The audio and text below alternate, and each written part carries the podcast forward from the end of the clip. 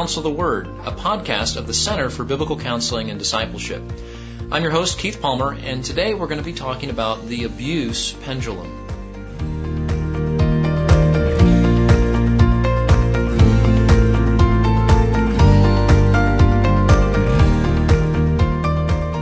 I'm thankful to be with my friend uh, today, Dr. Jim Newheiser. Uh, Jim is professor of Christian counseling and pastoral theology at the Reformed Theological Seminary in Charlotte, North Carolina. He is a counselor and supervisor with the Association of Certified Biblical Counselors, ACBC, and uh, he's been a friend for many years now. So, Jim, thanks so much for being with us for the conversation today. I'm so delighted to have this privilege. So, we're talking about the abuse pendulum, and this that title comes from a series of articles that you have published on your website and other material that you've put together, and, and it really relates to this hot button item of how do we biblically counsel in cases of abuse. And I know part of this topic for you came out of just recognizing that Christians and churches haven't always handled abuse scenarios well in the past. So maybe let's start talking with what are some of the ways that um, abuse situations have mis- mishandled by some Christians in the past? Yeah, and I would count myself among those who haven't handled it as well as we should. Um, there's a lot of language in the Bible about God's care for the oppressed. You know, Proverbs 31, open your mouth for the mute, for the rights of the unfortunate. Open your mouth, judge righteously, and defend the rights of the afflicted and the needy. And I think that when I came into the biblical counseling movement, which would be the late 1980s, the way that we were taught about abuse was that if there is physical violence, if there's blood, broken bones, and bruises, of course we separate the couple and you want the wife, it's usually the husband who's done it, not always. We want the victim to be safe. But I think as we had this zeal to protect marriage, and that zeal has a legitimacy because back then you had the you know, earlier years of no fault divorce there was divorce was becoming more rampant in the church itself, and there are a lot of people divorcing on unbiblical grounds. There, not all divorces are good and biblical. There are a lot of terrible divorces even among professing Christians. And so, in this passion to defend marriage from those who took it lightly, what God has joined, let no man separate. I think that we were unbalanced in not adequately protecting those who might be suffering a great deal within marriage as long as there wasn't physical signs of harm.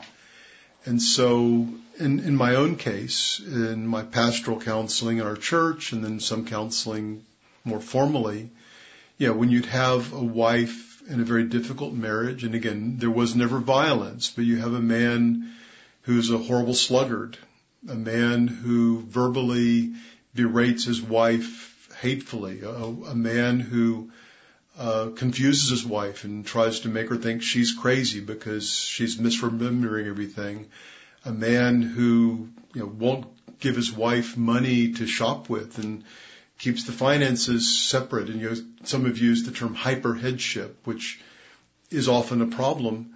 That uh, in, in cases that had some of those elements in it, and the wife is kind of hinting, you know, what does it take for me to get out of the situation? My position now is different than it was then, in that I think there can be conditions short of physical violence that at least give a wife the freedom to separate herself physically. Well, again, I'm all for counseling, you know, the husband to repent and the wife to forgive and to reconcile. That's just like adultery. It's always going to be my almost always my objective unless there are things so hideous, you know, molesting children or something where whatever you could be on, just broken.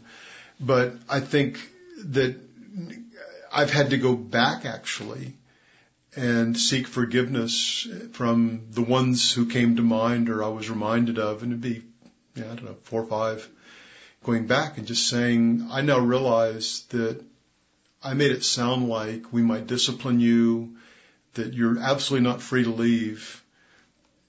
And now I believe that you, I couldn't make that choice for you. That I still don't think you, I might even not thought you should leave. I hope you didn't leave.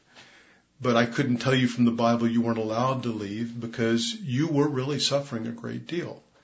And he was, in the other thing I've had to confess. And so I, in our zeal to protect marriage, I don't think always we protected the safety of someone who is really suffering. I've also had men in suffering in situations like that where a wife is nagging and screaming and not letting him sleep and, uh, sh- you know, shaming him in front of the children, saying awful things, manipulating, controlling, spending. And so it's not just men doing it to women, but I, I think that there can be cases where they have a choice.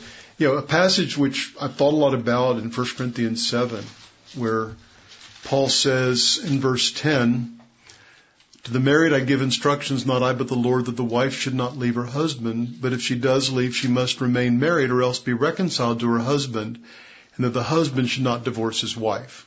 So Paul is speaking broadly in those verses, and yet it's interesting to me that he says, okay, I'm telling you not to leave.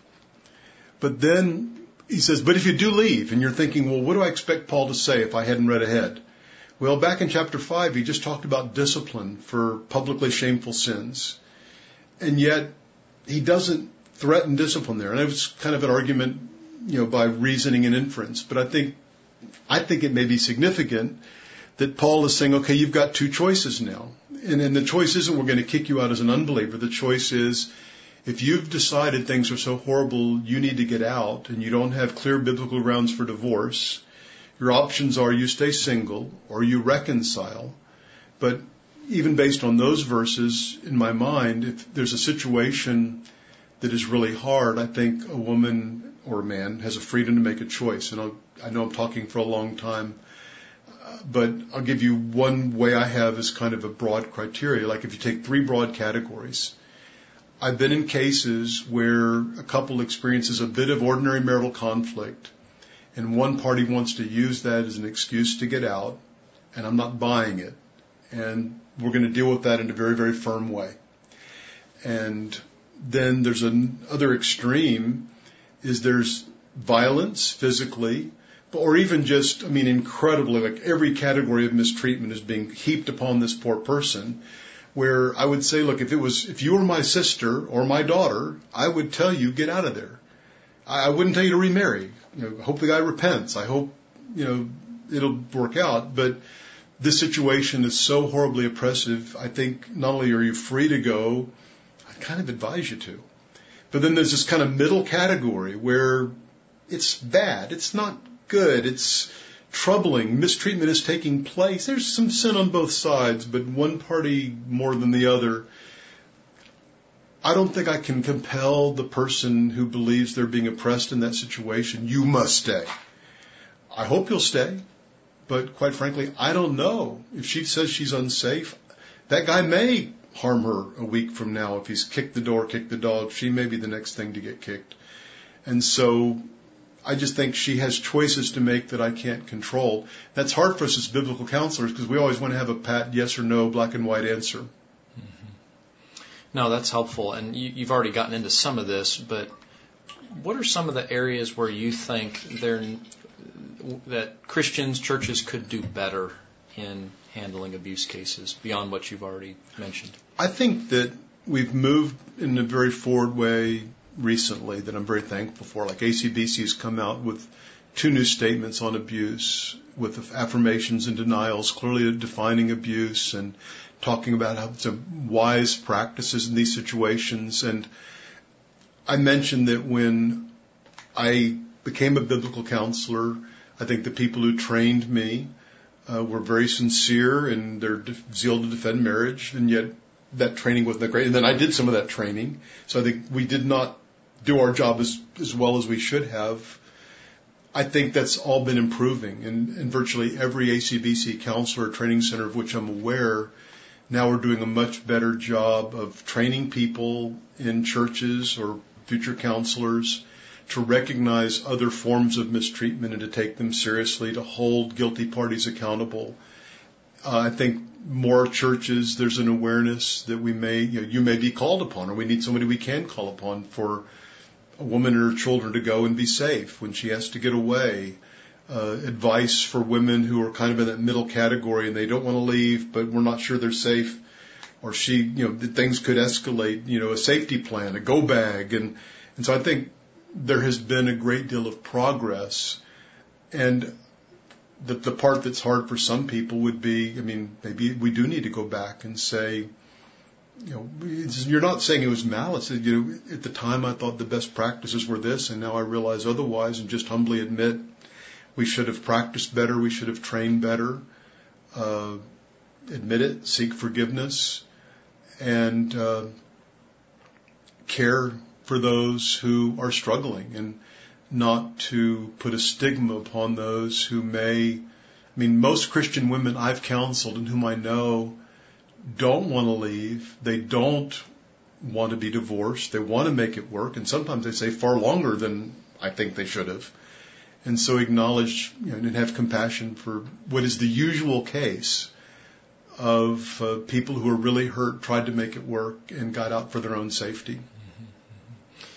Now, the name of the resource, Abuse Pendulum, uh, it really comes from the fact that as we look at church history, often a, a needed correction to theology or, or, practice ends up being an overcorrection, right? Mm-hmm. So the pendulum idea is that we, we need to correct, but we don't want to overcorrect. So what are some of the dangers of that overcorrection that's happening now and, and, and maybe even potential in, in, thinking in categories of a both interpretation overcorrection and, and solutions? What do we do about it? Yeah, and so that's why I wrote the mini book. It's actually going to be a mini book. The blogs are being turned into a mini book with ACBC.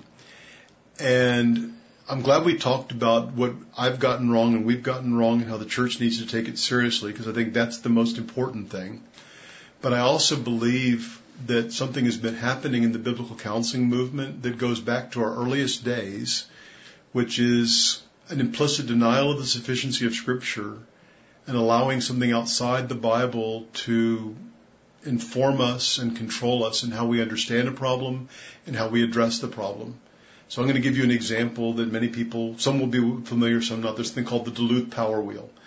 And that has a circle with all these different categories of mistreatment. Now, I think as a common grace description of categories of abuse, it does a decent job of saying these are the kinds of abuse.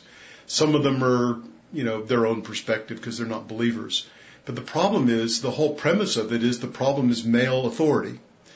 And they would view biblical complementarianism of male leadership in the home and the church and men having power as being, that's their interpretation of what the problem is. Well, and I've been grieved to see people in our who have been in our movement in the past and people who in the past affirmed biblical complementarianism moving towards egalitarianism, rejecting male leadership in the church and in the home because that's the problem. And, and the answer isn't to obliterate what the Bible teaches about distinctives, gender distinctives in the home and the church. It's for men to be Christ-like, humble servant leaders instead of domineering jerks but the answer isn't to take away what the Bible says. Similarly, in the church, the fact that church leaders sometimes haven't held abusers accountable isn't that we eliminate male church leadership. It's that we get male church leadership to do what the Bible says they should do. And so that would be an example of the interpretation side. And then there are particular things that are going on, and I have, I think, seven in the blogs and the booklet, but there there are statements being made that coming out of the Me Too movement, coming I think out of a secular trauma and psychology abuse perspective, that are being accepted as kind of gospel truth in all circles, including our own or some of our own, that are contrary to Scripture. And and yet what I'm try what I try to do even in the mini book is to say they're getting at something, but they're taking it too far, which is the pendulum. Like one is believe all women or always believe an allegation of abuse. Well, the point they're making that's valid is that there have been many victims of abuse who have not been taken seriously. They would say, "Oh no, he's a pastor who would never do that," or "You must be, you must have been trying to seduce him if he came on to you that way," or "Must have been your provocative dress." And so there have been women who have tried to express the harm done to them, be it sexual abuse or otherwise, and they've not they've been treated with skepticism or even scorn. And so we we need to take all allegations seriously, but it's unbiblical to assume somebody is guilty, always believe all women or always believe victims you have the example Joseph was accused by Potiphar's wife of attempted rape, and that was a lie, and he went to prison. And there are actually people today who are in trouble with the law getting kicked out of universities because of one unsubstantiated allegation. And so I would say, you know, instead of saying believe all victims, that you take all allegations seriously. If there's any reason to believe someone's in danger, you keep them safe. You can keep them safe without judging the other party. Uh, you investigate. If it's a legal matter, you let the law do their part. But you can't, without meeting a biblical standard of proof, treat someone as guilty. So that would be one example. You want another one? Go ahead. Okay. Yeah. I'll give you another one. And this is actually a strength of the ACBC document that's come out is that it's if you feel abused, you've been abused, is the truism stated.